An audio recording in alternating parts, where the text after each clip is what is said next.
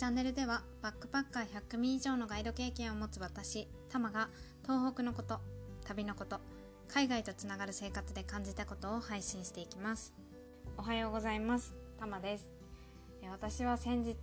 あの夜更かしをしてしまいましてあのいつもより睡眠時間が2時間ぐらいかな。あの短かったんですけどもそしたらもう朝からもう寝不足ですっていう感じの目の重さと頭の働なか働かなさでそうなんか大変ですねっていう感じなんですけど皆さんよく眠れましたでしょうか？はい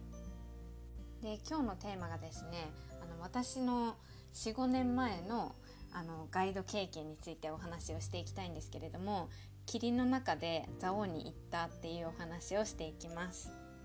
でその時に案内したのはフランス出身で日本に住んで1年目っていう方をガイドしたんですけれども、まあ、季節としてはちょうど今ぐらいの時期。であの蔵王のねお釜を見たいっていうことで蔵王メインのプランでドライブ旅をしたんですね。うん、で蔵王のお釜ってあの噴火したところに水が溜まって湖になっているっていう本当にあの天気が晴れだった時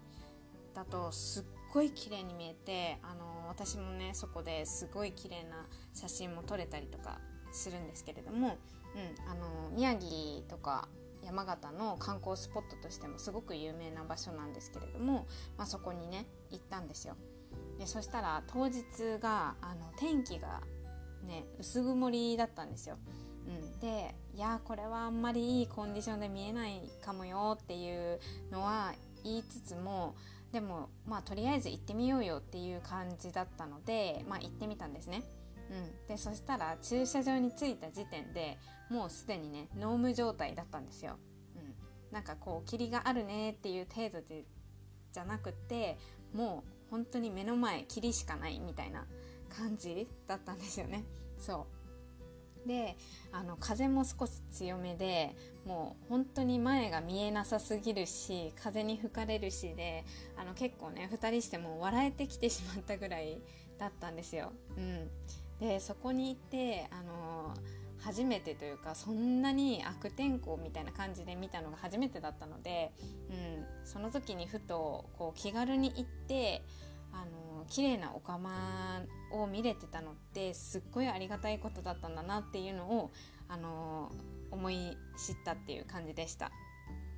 でその日はあの少し待って霧が晴れるとかではない天気だったのでレストハウスの中を少し見て回ってその後は紅葉を見ながら降りていってご飯でも食べようかみたいな感じだったんですね。うん、でそうやって下って見てた紅葉っていうのがもううっすら霧がかかっているくらいで、まあ、晴れの時にはないすごく幻想的なあの景色を見ることができてあすっごい綺麗だなっていうふうに思いました。うん、で、まあガイドした彼もすごく喜んでくれてああもう来てよかったなっていうふうに思いました。うん